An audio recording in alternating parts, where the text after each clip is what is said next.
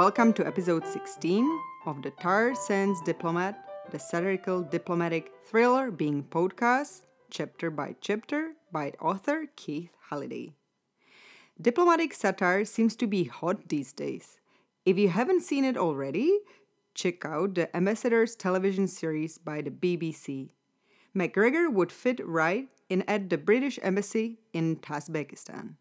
And now, recording from a podcast booth in an undisclosed location, we can neither confirm nor deny that it's also in Tajikistan. Here is Keith with episode 16. The Tar Sands Diplomat, Chapter 18 A Strange Way to Say Thank You. They released me from Edith Cavell Hospital around lunchtime the following day. It hurt to breathe, and my head ached like a combination of jet lag, hangover, and brain tumor surgery. It seemed to me, in my supersensitive state, that the head nurse was maniacally shrieking at me.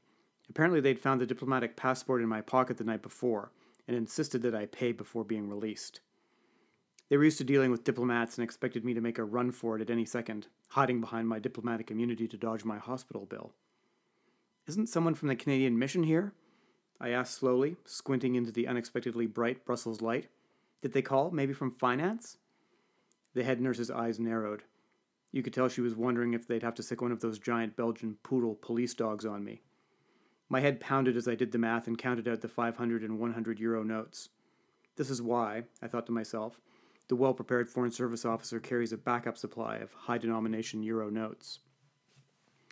I still had some 50 pound notes and US hundreds I could change with the doorman if I collapsed on my way to the cab and had to be readmitted. I moved slowly towards the exit, trying not to breathe too much. People stared at the large bandage on my forehead. I caught a cab to my flat. My bruised brain seemed to feel each cobblestone as we bumped along, and the horn of the tram that my driver cut off echoed like an ocean liner's.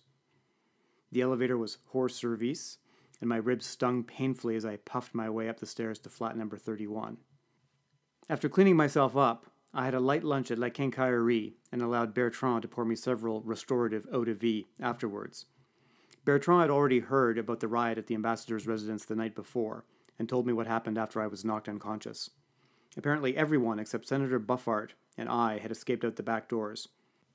Kennedy had the presence of mind to shout at the rioters from a safe distance that the police were on the way, and our uninvited guests quickly finished hanging a protest banner, pouring black goo everywhere, and emptying the liquor cabinet before fleeing the scene. The anarchists bludgeoned the neighbor's dog viciously with a croquet mallet, exclaimed Bertrand. Beasts! And they assaulted the chef. My friend in the police says he was found bruised and with his clothes ripped to bits. I nodded, finished my drink, and proceeded to the mission.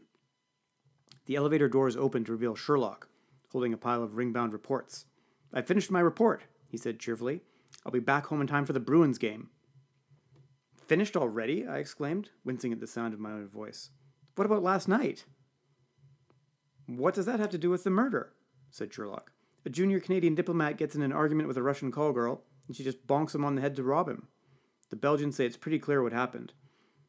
Then there's the possibility that the call girl gave the duty officer's briefcase to someone, or the leaks came from somewhere else.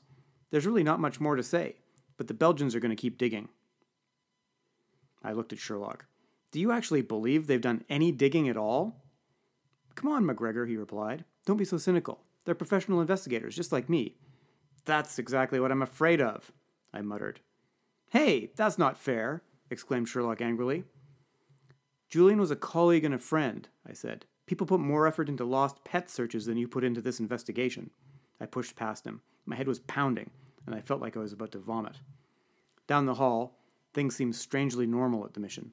I could hear Lucille arguing with Travel on the phone. Full fare, she barked. Next flight. Yes, the ambassador has approved. She slammed down the phone. I slipped unobserved into my office. I grabbed my iPod, then replaced it on the shelf. I really needed total silence.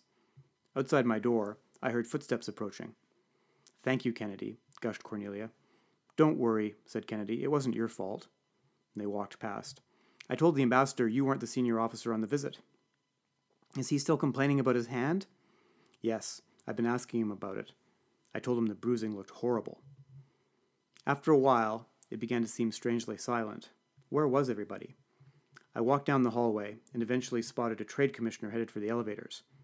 It looked like everyone was in the salle polyvalente, as we insist on calling the multi-purpose room. The whole staff was standing in an informal crowd listening to the ambassador. I walked in quietly, not wanting to disturb the proceedings. Sherlock's pile of reports was beside his briefcase on the side table. I helped myself to one and moved to listen to Ambassador Glostrom. Glostrom droned on about Can Do Canada and all the important results we'd achieved. Listening with half an ear, I flipped through Sherlock's report. Glostrom's buzzing faded into background as I read the executive summary. My blood pressure began to rise, in that sensation I get when I read unbelievably stupid documents. Was this some kind of bad joke? I checked the cover. It didn't say draft.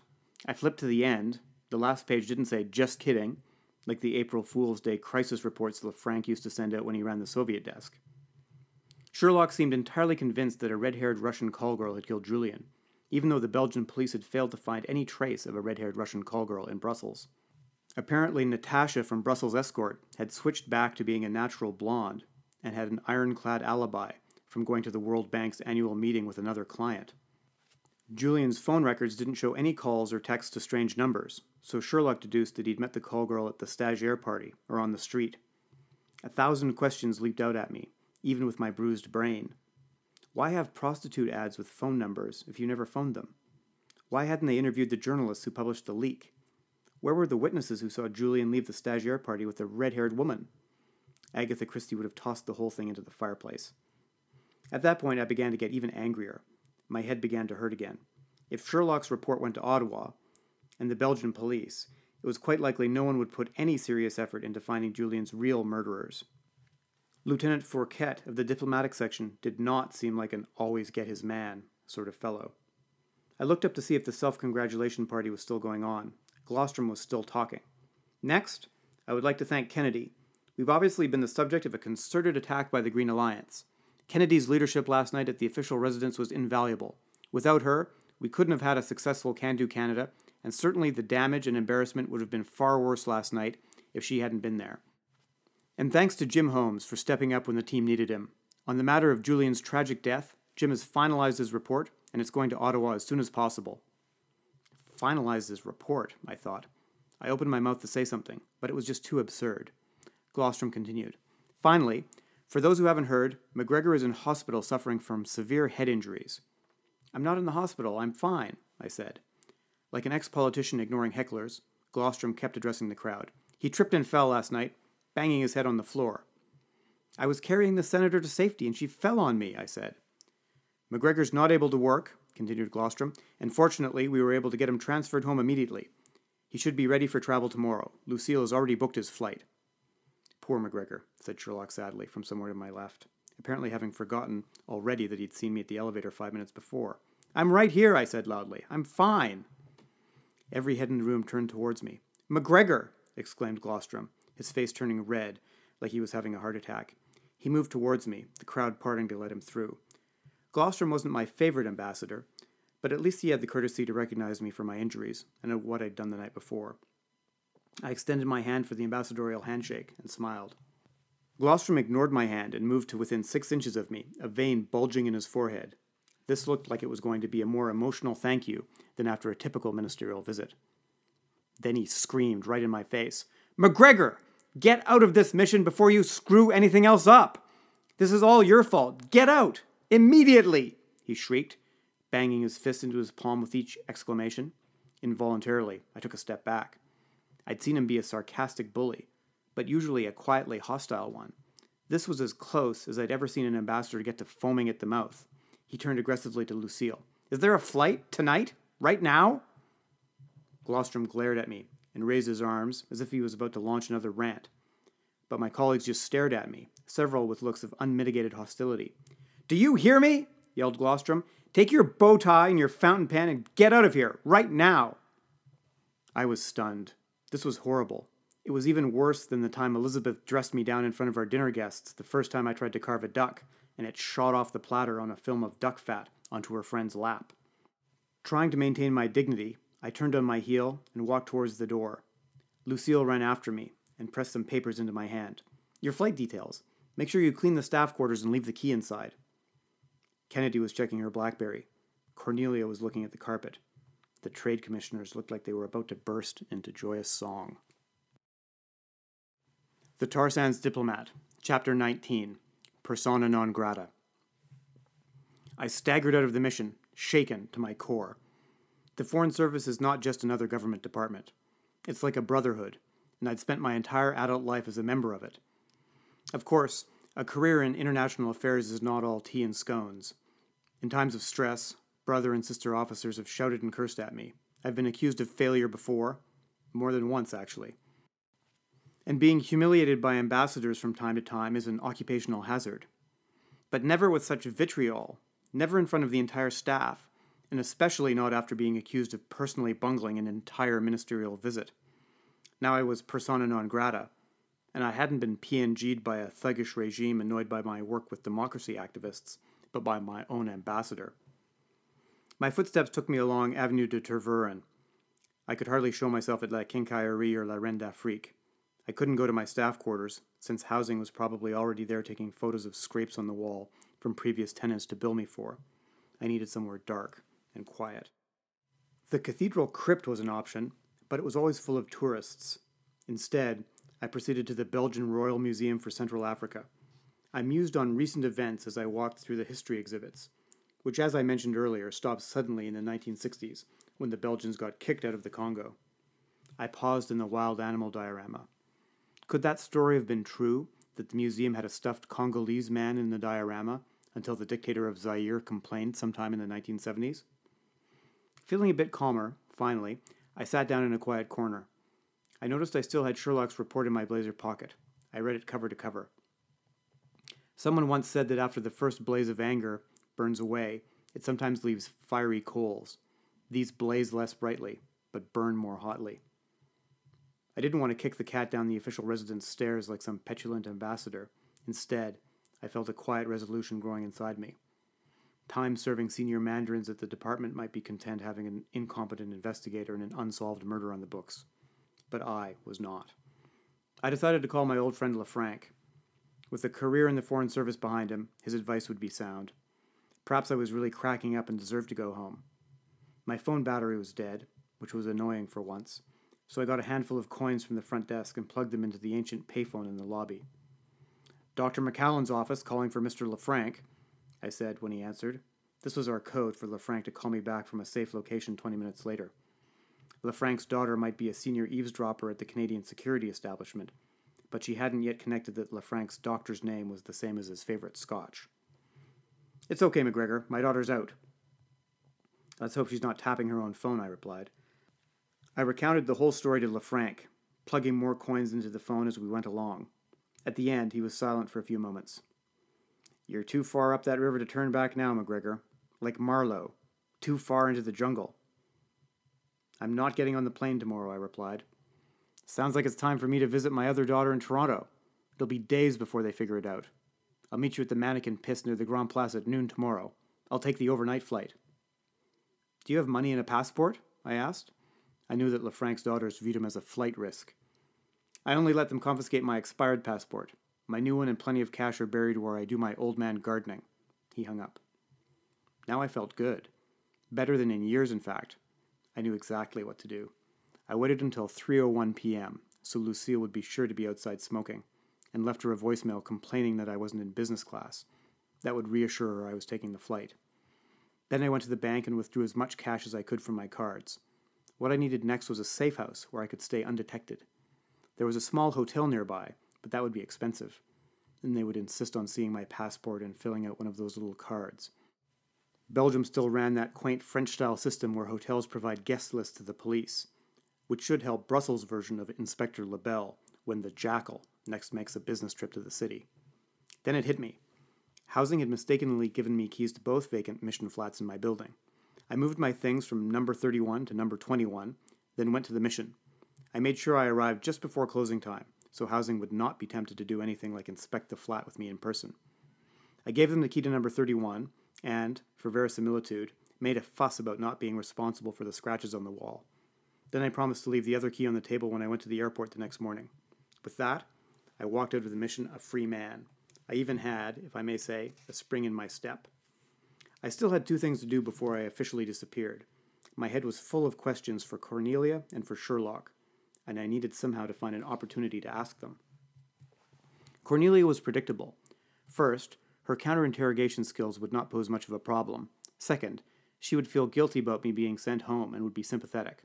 Third, she was probably at the Frite stand in Place Jourdan, grabbing a snack after work before going drinking.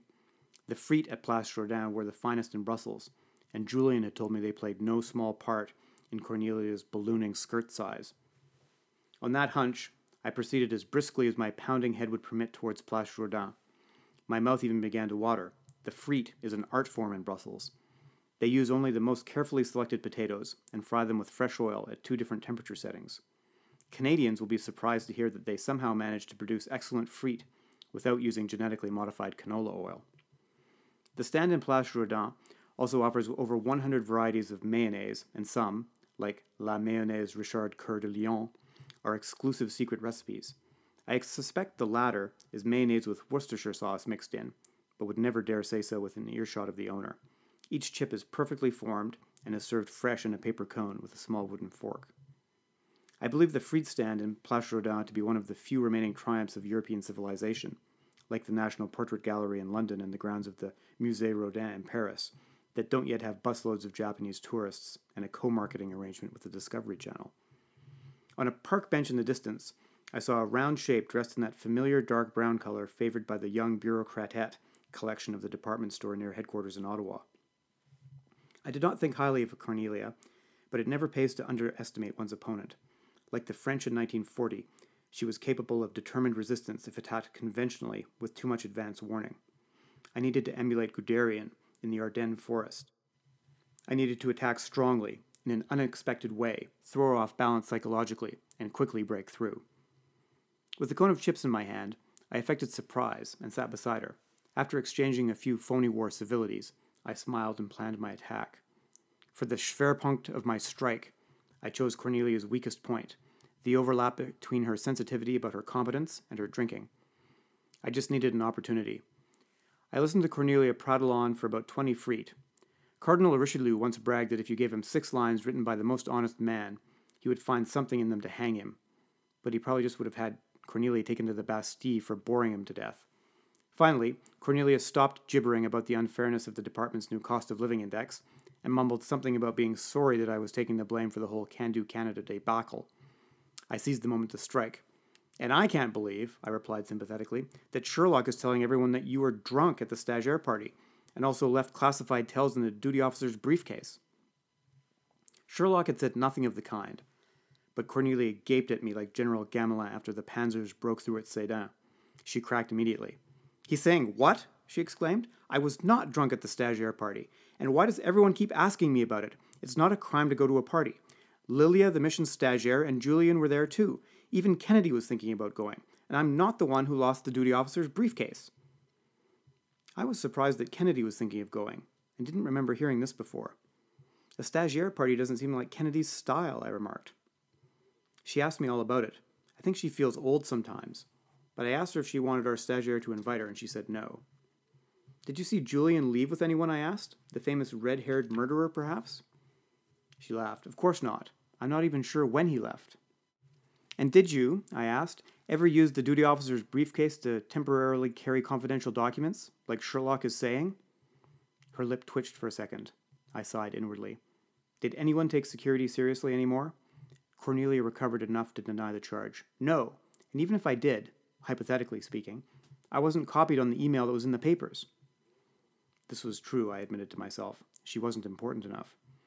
Cornelia finished her frite and left me, still muttering about Sherlock and the unfairness of life. Next, I had to track down Sherlock. I hurried over to his hotel. My plan was to engineer an accidental meeting on the street. He would never believe it if I just called him. I bought a copy of Le Soir picked a bench with a good view of the approaches to Sherlock's hotel, and laid in wait. I hoped he wasn't already in his hotel room, watching cable television and eating cheese sandwiches so he could bank his per diem. After about 45 minutes, I began to fear that I would have to call him in his room, pretending I wanted to apologize. This would be too awkward to be believable. He was a pricklier character than Cornelia, and would require different tactics. I would have to treat him with the care I usually reserved for hostile and unpredictable foreign officials. Shortly after this, however, I saw him round the corner. He carried a grocery bag from Delhaize, which suggested he hadn't dined yet. I rose and walked towards him. Jim, I said, what are you doing in this neighborhood? My hotel, he said, eyeing me with considerable suspicion. Well, I said, trying to sound sheepish. I'd been thinking of calling you anyway. I read your report. I have to admit it's very convincing. I'm sorry for giving you so much trouble about it. I wasn't feeling well. I pointed to the bruise on my forehead. He harumphed briefly, and I nodded apologetically as he ran through the list of my offenses. I'm very sorry about what I said, Jim. Totally uncalled for. I tapped the bandage on my head. But let me make it up to you, for old time's sake. I'm a history buff, and I was just headed out to Waterloo to see the battlefield one more time before I leave. How about grabbing dinner at the restaurant in Napoleon's old headquarters? My treat. I'm not sure if it was his interest in Waterloo as an ex military man, or the prospect of a free dinner, but after some quibbling, Sherlock finally agreed to join me. We chatted about the army as the taxi took us to Waterloo. It turned out that Sherlock's grandfather had been in the Lake Superior Regiment. That gave me a chance to wax patriotic about my commemorative walk through Knokke-Heist, following the regiment's path as it liberated the Belgian and Dutch coastline. I remarked on how few Canadians had ever heard of the battle, or knew the Canadian Army took 6,000 casualties doing it.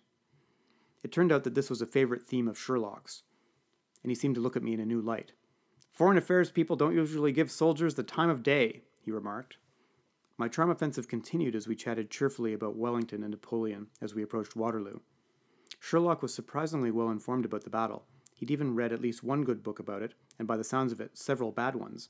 It seemed like he inflicted the Christopher Plummer movie version of the battle on his wife with some regularity. I avoided mentioning the mission or Julian's murder, and gave him a good tour. We stopped at a memorial to a French cavalry officer who'd survived a dozen battles with Napoleon, only to die in the final one at Waterloo. It was just a small stone marker, off the beaten tourist path, and without the usual quadrilingual interpretive panel beside it. Sherlock and I both stared at it silently for several minutes. We were both moved, I think. We were tired, but in a good way, as I led Sherlock to Le Bivouac de l'Empereur to begin pouring overstrength Trappist ale into him. He was in an excellent mood. It struck me that I should probably always put in the extra effort to treat my colleagues like potentially hostile foreigners.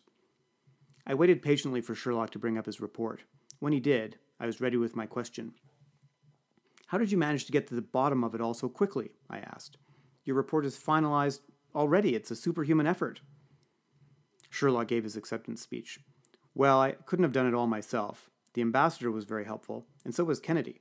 I couldn't have done it without her. She was a real thought partner. She even drafted some of it.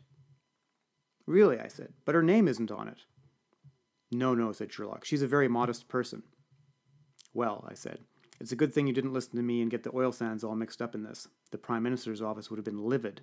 We laughed together. The thing I don't understand, I said, is how Julian communicated with the prostitute.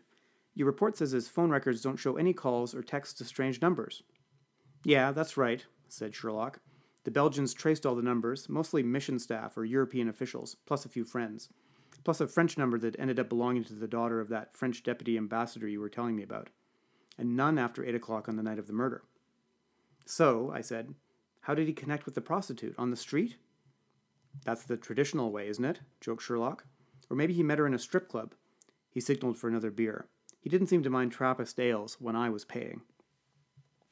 And no one saw him at the stagiaire party with a redhead? I asked. No, said Sherlock, but it was pretty dark and pretty wild. Who knows? He could have met her there. Did he have a second phone, maybe? Did you find another phone or any chargers in the apartment? Nope, replied Sherlock. There's one thing I was curious about, Jim. Did you find any fingerprints on the tourist map or pornographic magazines? Sure, it's listed in my report. No useful fingerprints at all on those. Not even Julian's? I asked. Sherlock thought about this for a second. No, they said no fingerprints at all. He shrugged. I decided not to quibble with him. He might clam up completely. I nodded and he went on. We did find Julian's fingerprints on the business card of that Sleeth guy you mentioned, you know, from Westcan Energy. Hmm, I said. Going back to the prostitute theory, why would one steal the duty officer's briefcase full of boring Canadian documents? What's in it for her? Sherlock said, Maybe she just grabbed it because it looked prestigious. I recalled the battered Samsonite with the garish maple leaf on the side. Any murderer would find it too conspicuous to carry away from the scene of the crime. But I didn't quibble with Sherlock on this either. Maybe she had another client and she thought he would like what was inside it, Sherlock continued. You know, even eco terrorists like Russian prostitutes. I tried not to get distracted by Sherlock's random musings about the sexual preferences of eco terrorists. Did you find out anything about the leak? I asked. Email? Phone records? He shrugged. That never helps. No one is idiotic enough to email it from their own email account, and if they fax it, they always use some hotel or airport lounge fax machine and you can't find out who it was anyway. So, I thought. He hadn't even tried to do a serious search. I wonder why, I said, they leaked it to the European papers and also the Canadian ones. If they were European ecologists, why bother looking up emails or fax numbers in Canada and going to all that trouble to send it across the Atlantic? Just to make us look bad, said Sherlock. The Greenies hate Canada, bastards. I could extract nothing else useful from Sherlock before I poured him out of the cab in front of his hotel. Have a good flight home tomorrow, McGregor. Go Leafs! he slurred as he wobbled towards the lobby light. That's a wrap for episode 16 of the Tar Sands Diplomat. If you haven't already, please leave a review on iTunes or on Amazon.ca for the book itself. And don't forget to tune in next week for episode 17, available via iTunes, Stitcher, and your favorite podcasting platforms.